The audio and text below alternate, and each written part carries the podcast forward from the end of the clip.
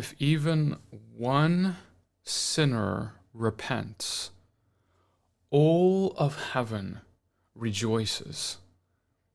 But do you?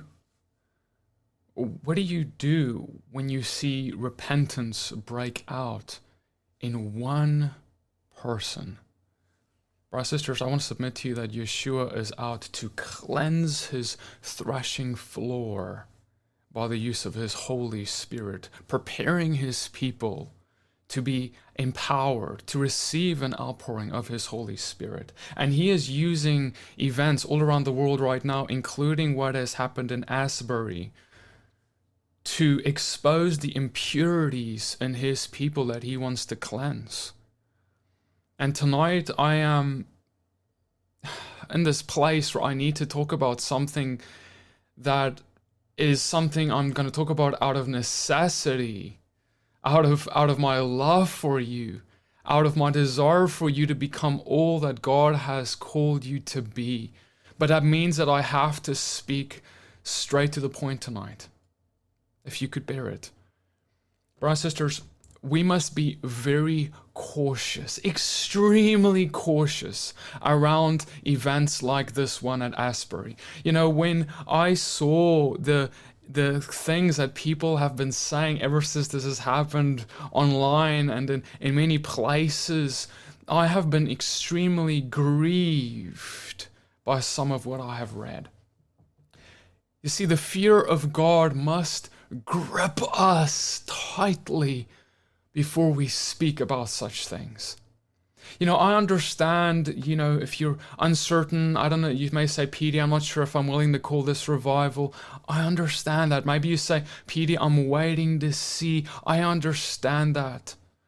But the militant criticisms, pointing of the fingers, judgments that have been coming out of the mouths of believers in Jesus, Yeshua, the Messiah, have been unimaginable. You see, I want to submit to you, brothers and sisters, just one question. What if what is happening in Asbury, what if that event that, that started in February 8th and has continued to transpire, what if that is one big test from the Lord? What if God did something? What if? Just to see how you'd respond when you saw it happen. Matthew 12, verse 36. I want to read this to you. I tell you, on the day of judgment, people will give an account for every careless word that they speak. For by your words you will be justified, and by your words you will be condemned. Brothers and sisters, I don't know if you know this, but I actually think a lot of Christians don't believe what I just said when I look at how they speak. When what you say here today, when you, what you say here when you log off what I'm saying and you go on Facebook and you type a status and you proclaim to your friends group something, he says by what you publish there, when you hit the post button. He says, By your words you will be justified, and by them you will be condemned when you stand before the Almighty Lord of Lords, King of Kings, King Yeshua Himself. And I, the fear of God must grip me when I read this and when I think about speaking about something that He may be involved in. See, this video I'm talking about is, and, and what I'm talking about here tonight is not actually about Asbury. It's, it's about something that it has exposed. See, I want to submit to you that it has exposed the works of a religious spirit that has been operating within Christianity behind, below the surface something that I knew was always there to an extent, but I never, I didn't actually understand how deep it has been running under our noses.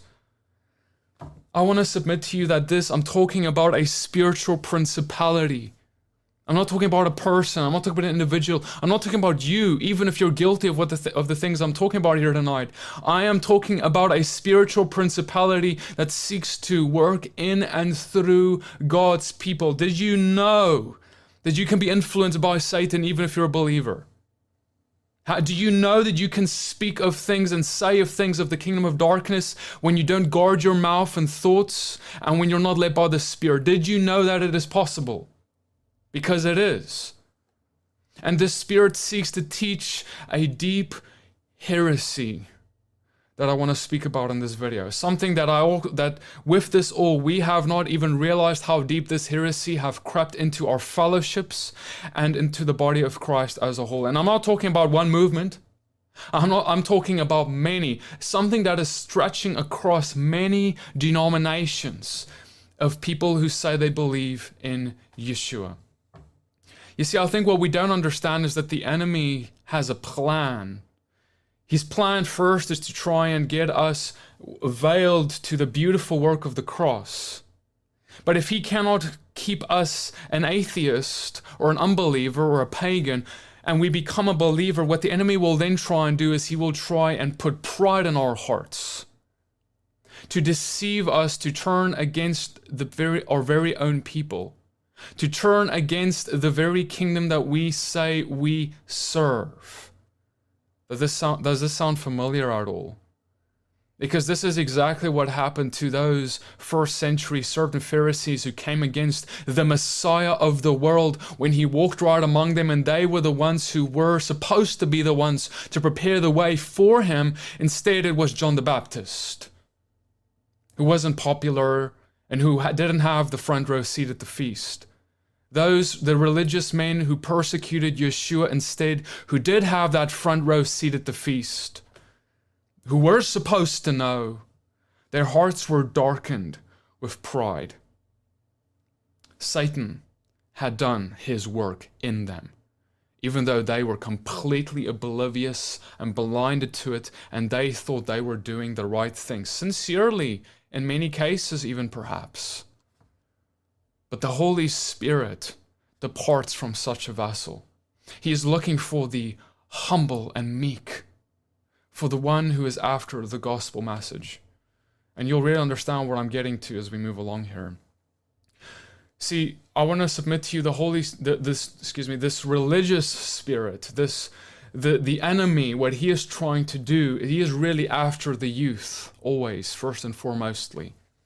I remember when I was a youth, and you know I'm still young, but when I was much younger, and God grip, God had, took a hold of my heart. I remember that I was so passionate, impacted by what I read in the Bible, that I myself went into the streets of my city in South Africa and I just started telling people about Jesus. I started laying my hands on the sick and believing for God to touch them. I started just going and believing what the word said. And I started making disciples. Really, it just naturally started happening in my life. And there were people who were part of churches. And, and I don't say this to boast, I say this as simply what transpired to make an example to you. I, I just preached the gospel, and there were certain people who came out of they were part of churches, right? But they came to me saying, Petey, please baptize me because my pastor has resisted me to get baptized. Or they say, Petey, please, can I come and join your Bible study because I want to hear about what the Father is, is showing and, and, and doing, and I want to have a deeper learning of the Word. And, you know, I was just making disciples as God drew them. And then what happened is that there were, there were multiple occasions pastors of churches who I didn't know, didn't know me, who, who just came and pointed the finger and said, This young man, who is he? Under what authority is he? Who does he think he is? For him to start making disciples, for him to start going onto the streets and telling people about, about Jesus just like that. Who do, does he think he is? A religious spirit gripped their hearts, and they could not even see that the simplicity of the gospel come on, man, the, the simplicity of the gospel that draws a man's heart to simply go tell someone else about their Messiah, that simplicity they even pointed the finger at because they have lost sight of the gospel message themselves. Instead, their eyes were set on something else. Their eyes were set on building a kingdom for themselves, building a church for themselves building a ministry for themselves, building something else. And when that becomes it for us, when our eyes get set on our movement, our denomination, our ways of thinking, how it should be done according to what we think. See, sometimes the Holy Spirit moves upon people we don't like. Sometimes the Holy Spirit moves upon sinners. Sometimes he moves and he sends a man into a bar to proclaim the gospel. Sometimes he sends a man to, a tax collector to proclaim a gospel. Sometimes he sends a man to a prostitute or a drunkard or a drug addict to proclaim the gospel. I'm talking about Yeshua. That's what the Spirit did with him. But then we like to point the finger and say it doesn't happen on our terms. See, brothers and sisters, I want to remind you that the biggest enemies of Yeshua in his day were religious people. People who said they knew the Torah and loved God and who kept their Sabbath as, as perfectly as you can get, I'm sure. But they were the ones who inadvertently, without understanding what they were doing, came against God. And that must be a sober warning to us all to tread carefully to not inadvertently come against God ourselves. This is why Gamaliel stood up and said, Acts 5:38, "In the present case I tell you, keep away from these men and leave them alone." For if this is of man, it will fail, but if this is of God, you may even find yourself opposing him. Let them alone. Some of the wisest words ever spoken by Gamaliel. That's why it made it into the Bible. And so I want to address some of the things that people have said. There's been many criticisms, many things that, and, and I'm not here to defend, let me just say this I'm not here to defend an institution. I'm not here to defend every single person who, who pitched up at Asbury or any such event like it. That's not what this is about. However, I want to submit something to you people come and say, well, look, PD, the enemy's doing this, PD, the enemy's doing that. Look, there, this and that is happening there, right? Bad things are happening there. People have said this and that. Now, listen, the Holy Spirit is a light. The Holy Spirit is, if I may use an analogy, like a light. And when you have a light, I have a light right outside of my porch here.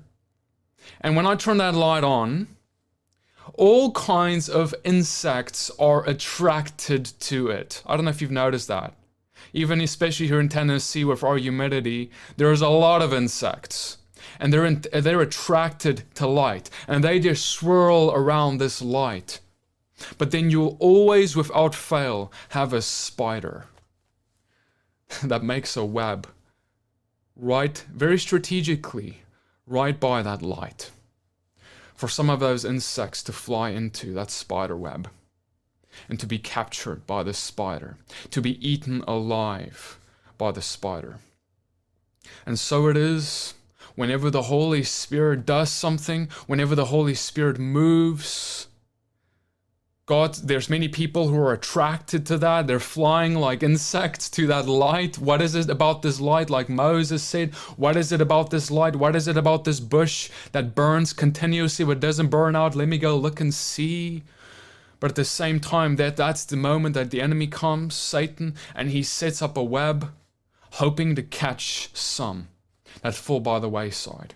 This is why Yeshua said, Seeds are gathered, but some of them fall by the wayside, and then the enemy comes to try and steal that seed. We're in a war, brothers and sisters. I don't know if you notice and know this. A war isn't pretty. A war isn't gonna fit into your religious, let me have it squeaky clean thing. It's not gonna fit into your perfect church service where nothing can ever go wrong. Sometimes when there's a war, there is casualties. Sometimes when there is a war, there are demons involved who try and cause confusions. Sometimes there is a war and sometimes they need to be cast out. But sometimes we don't like that because it ain't pretty, right? But God is saying, look, if you want me to move among you, you need to be, need to be willing to get down and dirty and not just point the finger, bro- say everything, brush everything with the same brush because you saw a spider there.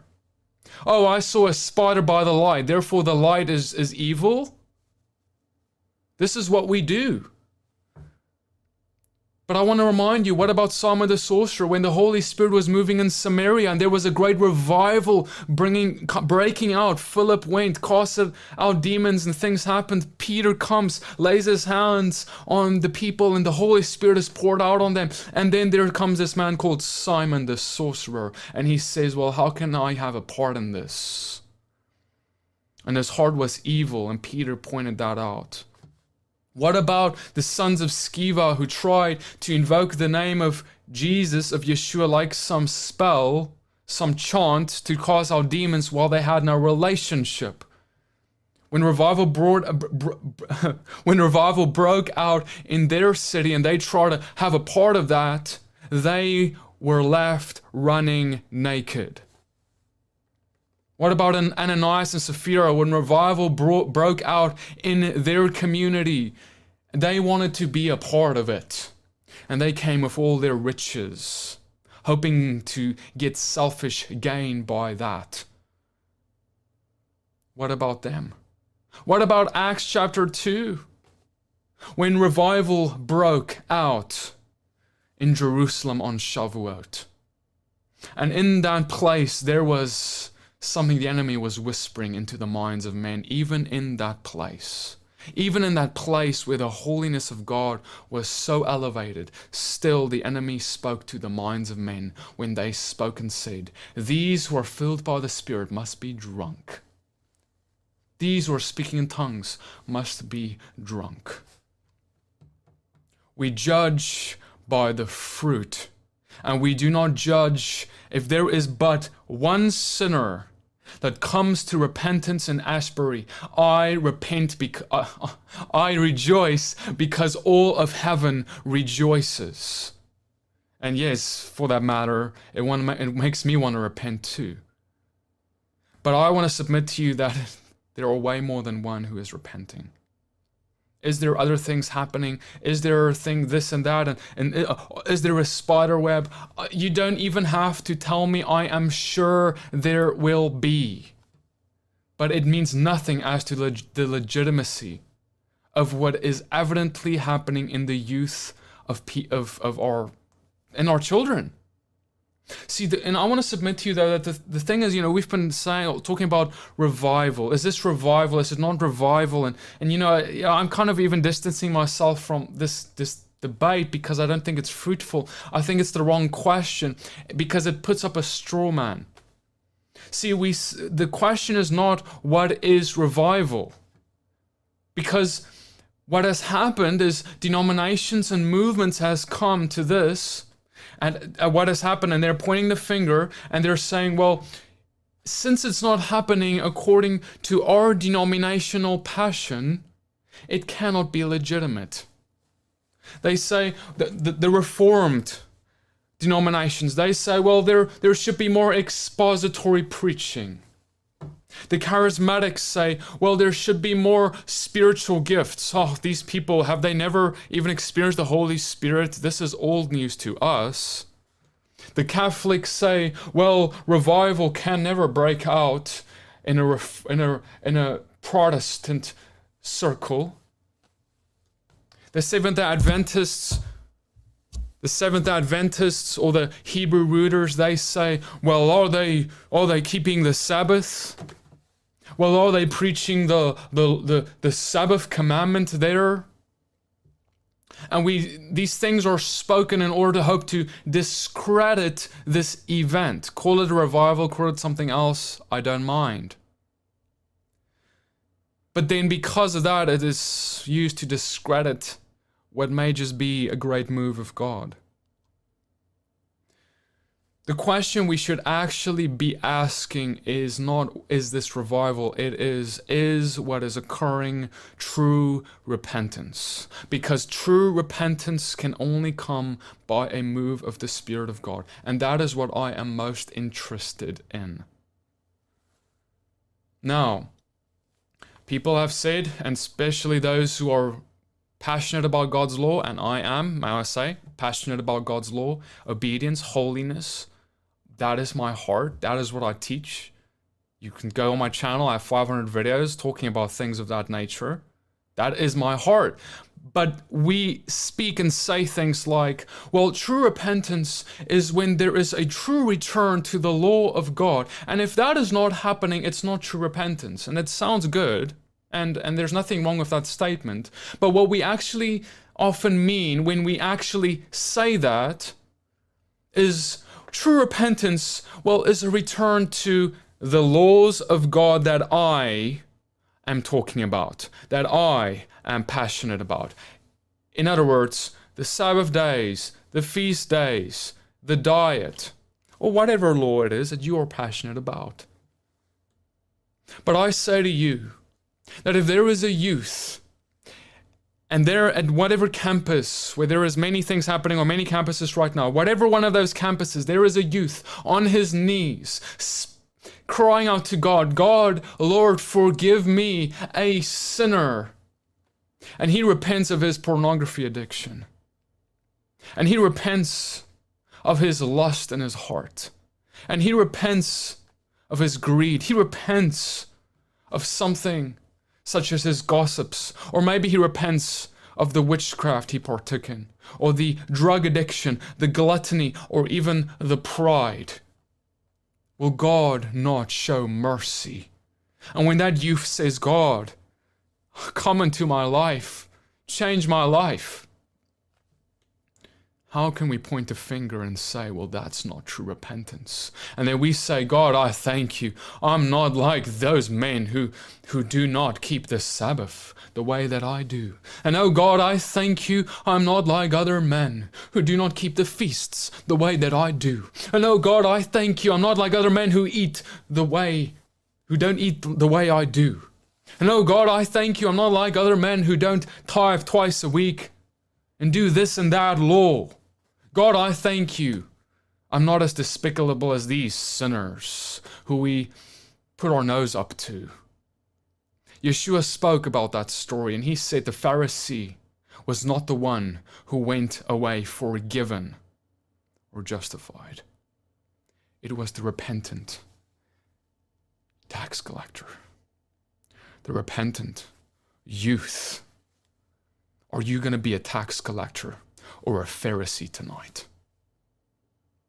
When you look upon what is happening in many places and will continue to increase, what will you do? There's only two camps here. Listen to me. There's two camps here. There is a religious man of a Pharisee, and there is a tax collector and you have a line in the sand before you, and you better be careful as to what you choose and what you say on Facebook. See, brothers sisters, what we have done is we have traded one sin for another. And we have elevated one law above another that we are passionate about. And I am passionate about all the laws that I that, that that the Lord that the Lord has given us. But what is true repentance? In the book of Acts, chapter 15, God comes to us and gives us a wonderful example where they come and say, There are these Pharisees who came and have said that the Gentiles who have just experienced a revival who have just come to faith and have been baptized, immersed in the Holy Spirit, these Pharisees are coming in and pointing the finger and saying, Well, unless they keep all the law of Moses, this cannot be a true repentance. If this is, they cannot be saved if they are not keeping all the law of Moses. This was their accusation. Acts chapter 15, verse 1. Go read it. But what is spoken of by the Jerusalem Council is let these men, these Gentiles, these people coming in, let them repent of their personal, prominent sins, their sexual immoralities, their idol worship, their drinking of blood, and let them come in and partake in the beauty of the Christ and then they will do well. That's what they say. Then they will do well. Where's the Sabbath? Where's the unclean food? Where's the feast days? Where's the insert your your law that you love here? No. Let them repent of their personal, prominent sins, and they will do well, but they will learn more later as they go. But their repentance is legitimate because we all start somewhere. When I repented in the beginning, and when you repented in the beginning, when you came to God, you weren't perfect. You didn't have it all down. You lacked knowledge. You needed to learn a lot more, a lot of laws still, a whole lot of what God considers sin. And then you grew. But, brothers sisters, how prideful it would be for me to consider myself even someone now who has arrived to a place where I can point the finger. Because I still recognize, see, the law is something that that that isn't like, wow, I, I look how well I. No, when I look upon the law of God, it still points out to me, well, Petey, you need the Messiah. You need a Savior. I don't look at the law and I'm like, well, I'm doing a pretty good job. Let me go point a finger at someone who isn't. The law is there to convict us. It's there to show us our sin. Amen. And we can certainly use it in edification to teach the definition of sin to sinners. Amen to that. I'm not against that. But to use the law as the standard as to which needs to be fulfilled for someone to be saved, we're getting on very, very dangerous ground here.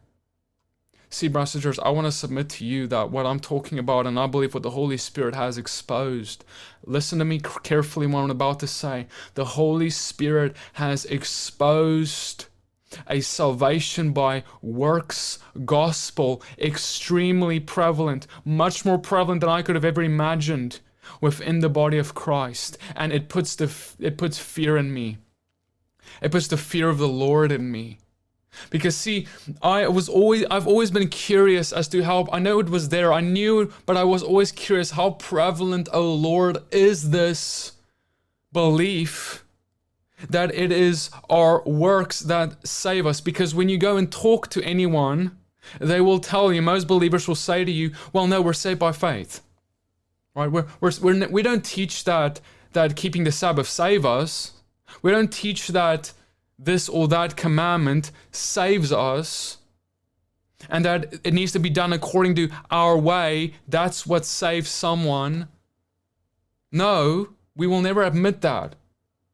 However, whenever we put a requirement for a specific law to be taught and kept by someone before their, their repentance is legitimate, we have immediately replaced the dependency on Yeshua as the Messiah who saves and faith in Him who saves, we have replaced that with a dependency on the keeping of a certain commandment and the teaching of a certain commandment. That is what qualifies someone as being truly repentant and truly saved.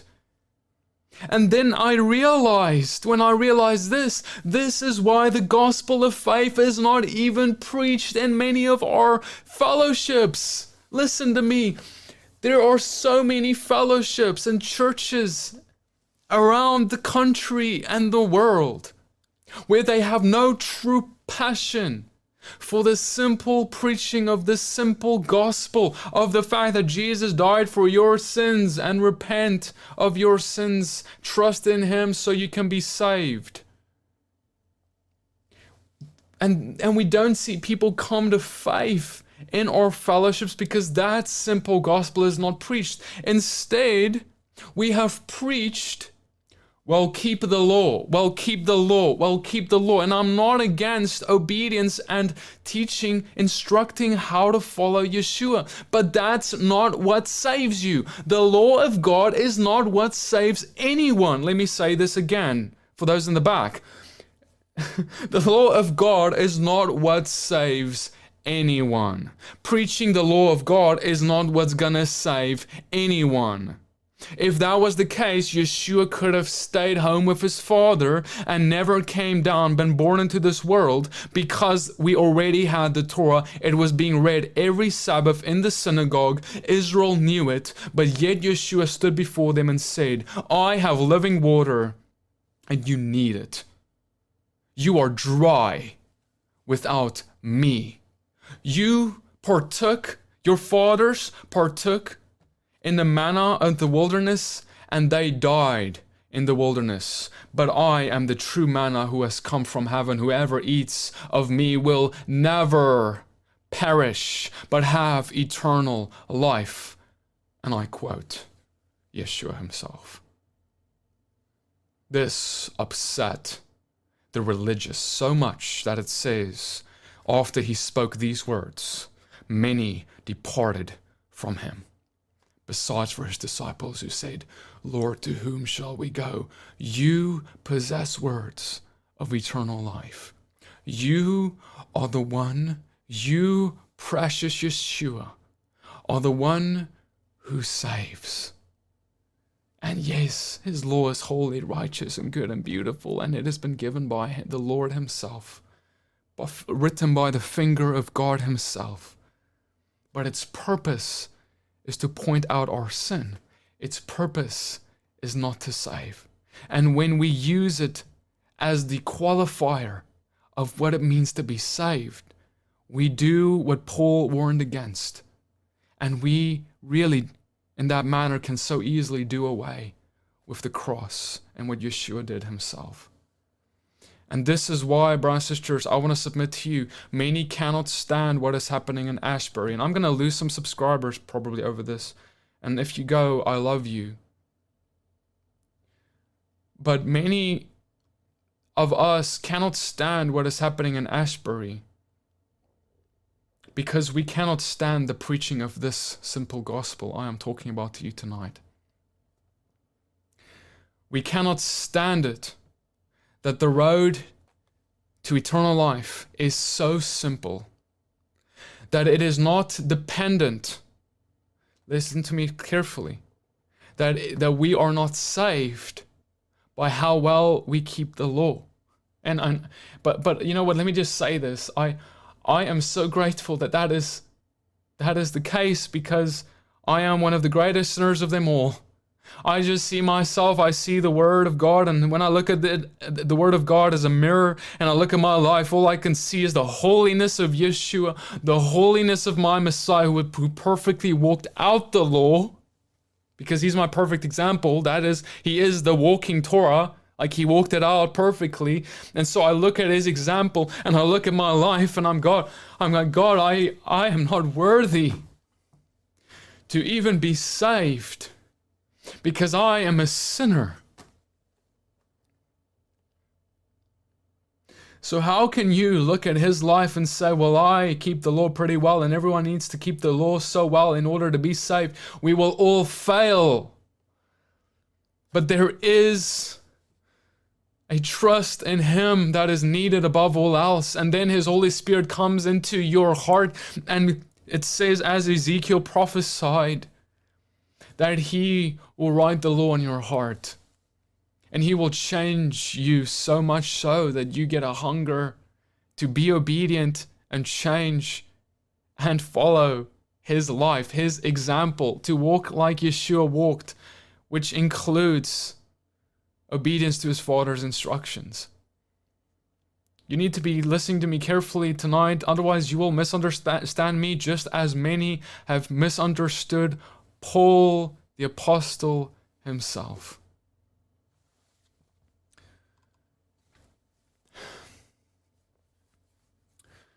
I want to submit to you, brothers and sisters, that when we look at the Father and his relationship with his people, that it was always him coming down like he did with Israel, bringing them out of Egypt. In other words, delivering them from a bondage. Then he brought, brought takes them into the promised land, like on this journey. But it is only after delivering them, showing his wonder, showing his beauty, his majesty, and, and how much he loves them, that he actually gives them the law on Mount Sinai. And so for us to to go into Egypt with all of Israel still enslaved and say, well, why aren't you keeping the law? It makes no sense. It's not in the pattern of Yeshua's life or even the Father, what he did with Israel. Yeshua ultimately came, brothers and sisters, I want to submit to you, and he called us to this greater place of intimacy with the Father first. And from there, we will be able to actually have a hunger and understanding for His law. And what I'm speaking about here tonight is, is so heavy on my heart because it was the, the certain Pharisees who came against Yeshua and who didn't understand what he was doing, who were most at, in danger of blasphemy of the Holy Spirit. See, when the Holy Spirit does something like cast out a demon, as in Yeshua's case, yet you point a finger at this work of the Holy Spirit and you call it the work of the devil, as some have done with what is happening in some of our youth now. I am in fear for their souls because Yeshua said, Sin, there's many sins I will forgive. I will even forgive you if you blaspheme the Son. But I will not forgive you if you blaspheme the Holy Spirit. If you call the work of the Holy Spirit the work of a demon, you will not be forgiven in this life or in the life in the time to come. See, they the, the reason that the, the certain Pharisees were guilty of that in that moment, and that the, and the reason they fell into that sin that was so di- disastrous for their souls was because they, even though they recognized and fully witnessed the beauty of what God was doing in someone by delivering them of a demon, those certain Pharisees hated where it came from. Yeshua's ministry so much that they turned the eye away from the fruit in order to just point the finger. And so I want to submit to you be careful of turning your eye away from the clear fruit of what God does so that you can point a finger because you don't like where it's coming from. Some of us have deep resentments we need to deal with in our hearts.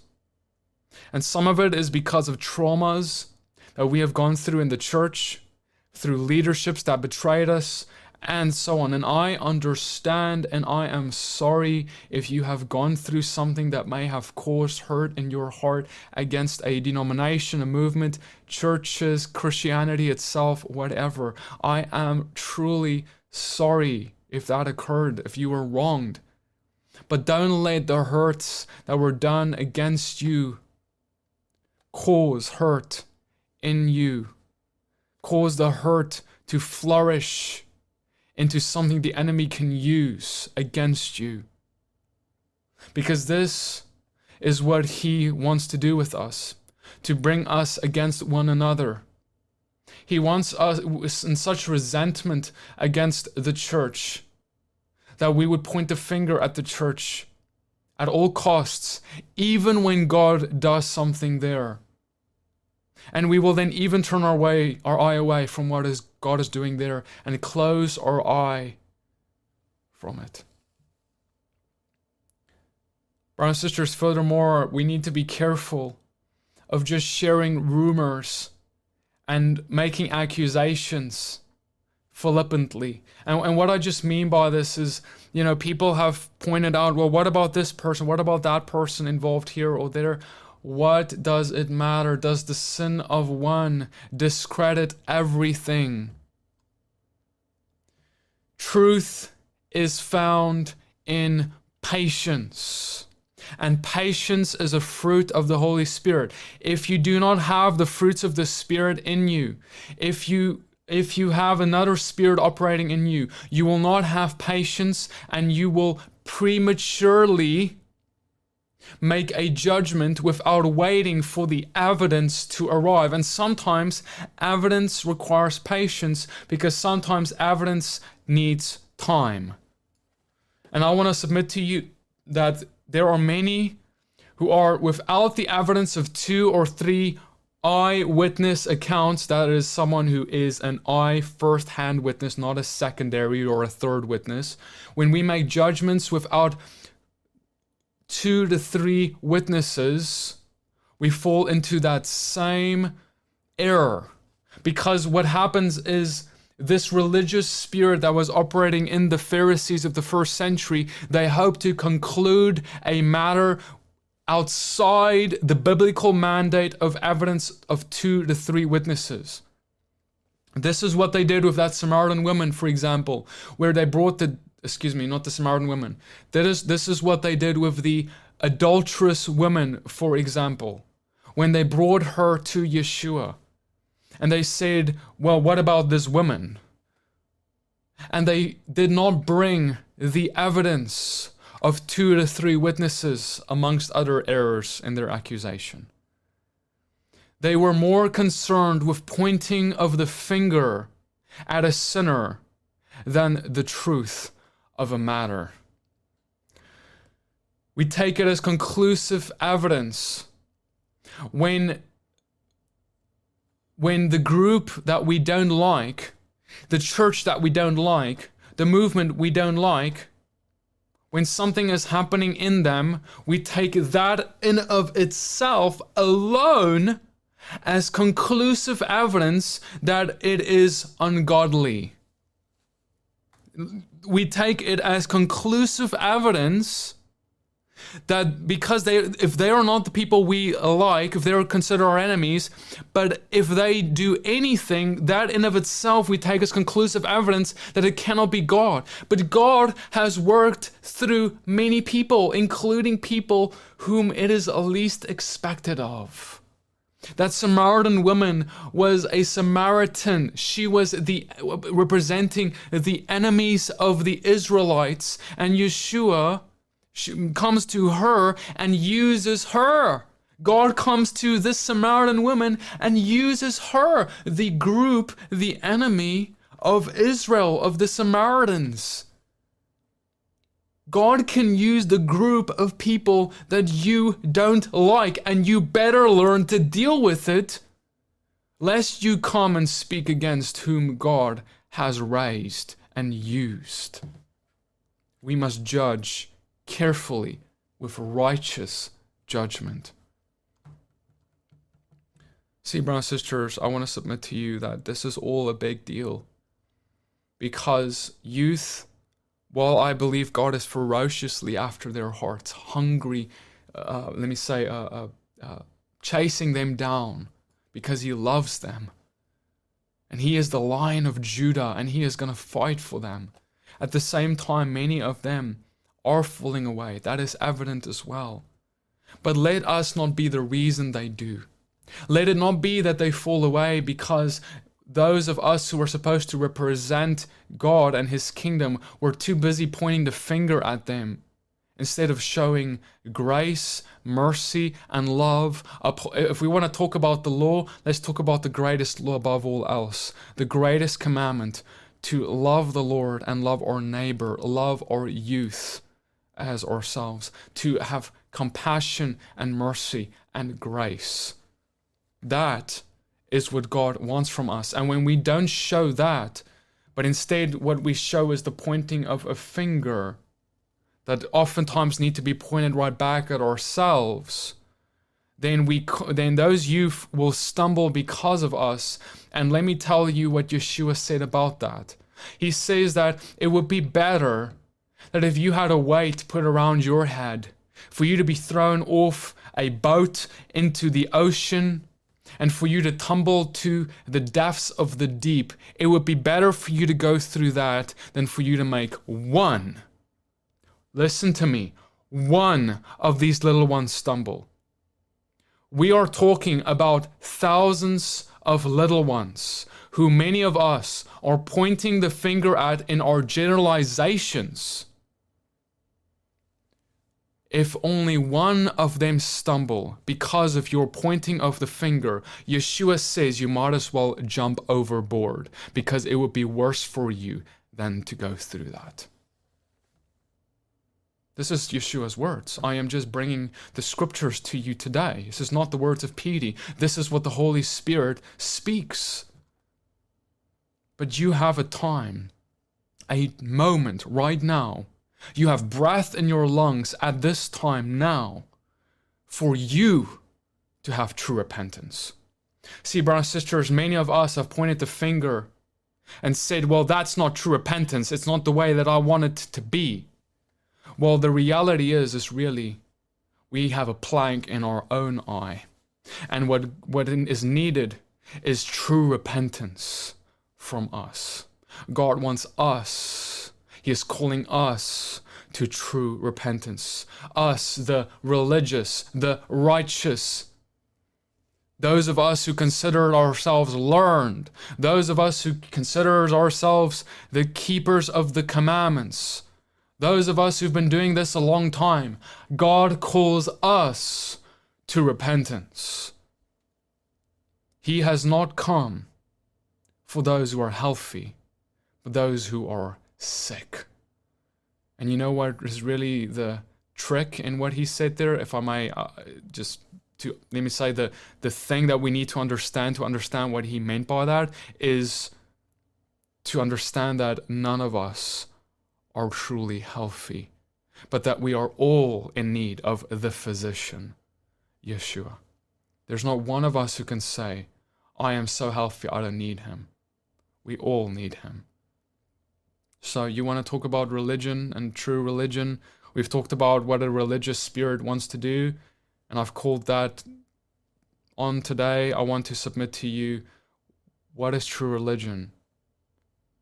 true religion is let me let me pull it up for us all so we can read it here together as I end this off.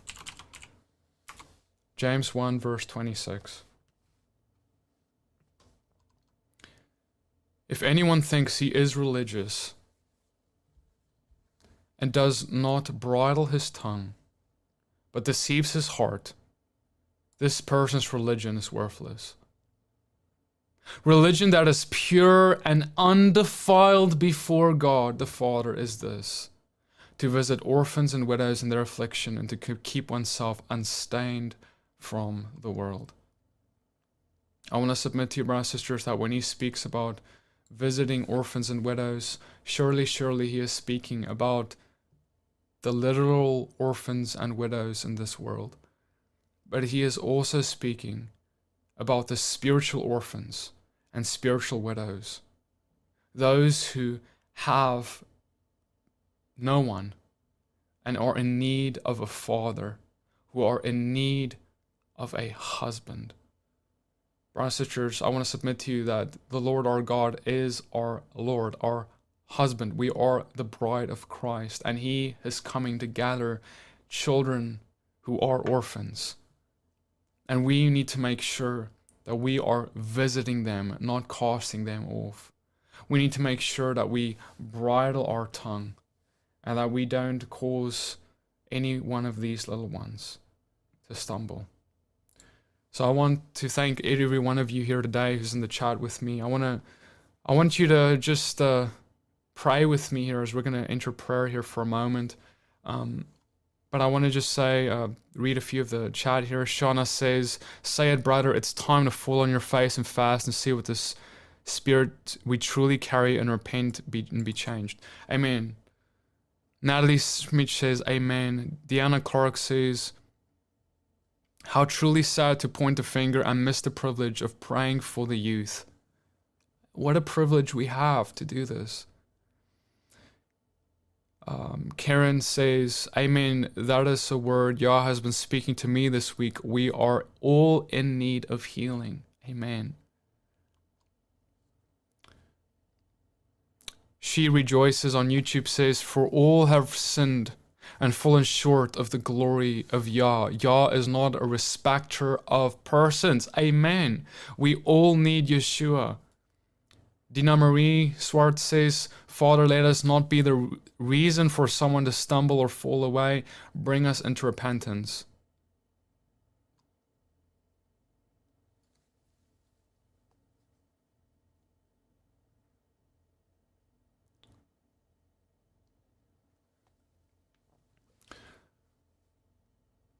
I'm just reading some of these comments further here, um, just catching up with you guys. Um, Hope Hamlin said, Pastor said at church that Asbury is revealing that God is breaking down the high, proud places that exalt themselves against Him. He's raising up this nameless and faceless generation that is humble and hungry for Him. The religious spirit is all about pride. Amen. Hope, thank you for sharing that. You know, I just um, the just uh, probably two live streams ago, just before this happened at Asbury, I gave a word on the live stream here, and you can go back just two live streams and you'll see it. I said the same, right? I said that God is there's going to be an outpouring of the Holy Spirit, and God is going to see how we respond to this. And if we are going to try and build something for ourselves and point the finger and have pride operate in us, that will cause ministries to be teared down. And but he will raise ministries of humility. That is what I believe he is going to continue to do. Mary Ann Pratt says, I've been saying the same thing. I'm excited what Holy Spirit is doing. Um, Karen said also, uh, Yeshua brought and demonstrated compassion to the broken world. So, brothers and sisters, I really want us to just pray here for a moment for our youth. I, I actually, let me just, um, I actually, I'm just seeing a comment here that I want to respond to before I, before we move into that time of prayer. I think it's a, it's a comment that may warrant a response. John Jr. on Facebook says, How can a revival start from a message that never mentioned repentance, sin, the Messiah, the blood, or what it's all about? How can the worship team that's keeping this revival going? How can a man that spoke the words to start revival talk about his trip to his favorite restaurant and so on and so on? Now let me just let me just um, address this, okay? First off, sometimes things happen in ways we don't expect. Sometimes a, a, revival can can absolutely break out without there being a preaching of a message of repentance. But that doesn't mean anything regards to what's happening because the message of repentance has been preached at Asbury. So just because that wasn't what sparked people to stay for a week, please understand that that has absolutely been preached. The gospel has been preached. Trusting in Yeshua has been preached. There, that's why people have been on their faces repenting of their sins. You can go and look at the pictures yourself. I'm sorry, but a lot of the, the people pointing these fingers have not been there and they do not understand what is actually happening. Now, you know, are there things happening there that I I don't fully endorse? Absolutely. Is there things happening there that that or are there things that I wish could happen more there? Absolutely. And I've discussed this before. Is there is it perfect? No. No. But can the spirit of God move in the midst of something like that? Yes. And he is.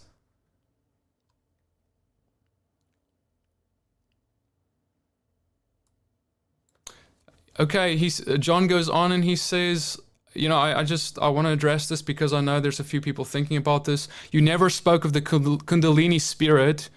We are to mark those who teach falsely. So instead of you whining on here, go there and speak. Right? He's he's talking about me. So yes, I didn't touch about the Kundalini spirit.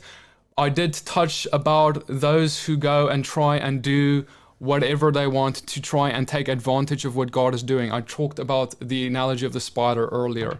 The Kundalini spirit, a false Holy Spirit, I have multiple videos on that and we have taught on that profusely. Now look, can is there is there demons operating? In, in people all the time yes and they need to be cast out absolutely so go there and cast them out right? Like that, that is what we ought to do. We aren't to stand here and say, well, there's this and that evil spirit operating in people. We ought to go and be a part of the solution, not just point out that there is a problem. If there is a revival, if there is an outpouring of the spirit, if there is, like we just had uh, a, a meeting where we preached repentance and everything and there was amazing things that happened and demons manifested. And there may even have been uh, i'm pretty sure there were even kundalini spirits that manifested in people and we casted them out so just because a kundalini spirit manifests in a place doesn't mean that the holy spirit isn't working because oftentimes the uh, spirit is actually manifesting because the holy spirit is causing that. The holy spirit is actually the one who convicts demons to come to the surface. And so brothers and sisters i'm sorry you know i, I just feel like man hey i'm a little fired up about this because we need to be more discerning and careful about how we speak. Now, let me let me go and just let's pray about this. Uh, Father, I just pray, Lord, for everyone, Lord, who's just involved, Lord, in this event. Father, I just pray, Lord, for the youth, Lord. I pray, Lord, for the youth at all universities and campuses alike, Father.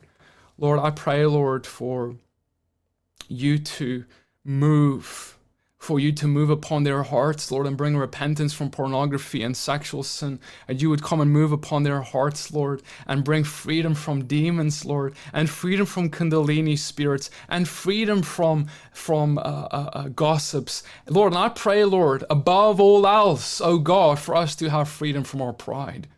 God, I pray, Lord, that you would have, uh, help, uh, help us have mercy on those, Lord, who aren't where we are at, Lord Lord, we were in places, Father, of of growth where we needed growth. We were in, and we are still in need of growth. But Father, we were in places where we need, had many, we were loaded down with many sins, and we had many things to know and learn about. Father, help us to have mercy.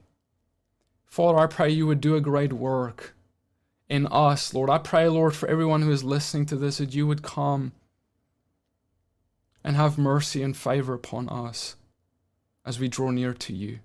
And Lord, I pray for your Holy Spirit to pour out upon all people, old men, young men, everyone alike. I pray all this in the name of Yeshua. Many, many blessings to you all. Please share this video. I believe that it's important for us. I believe it's important for us to understand the seriousness of this matter and I want to say a special thank you to every one of you in the chat who's been with us here today. Many, many blessings to you. Shalom.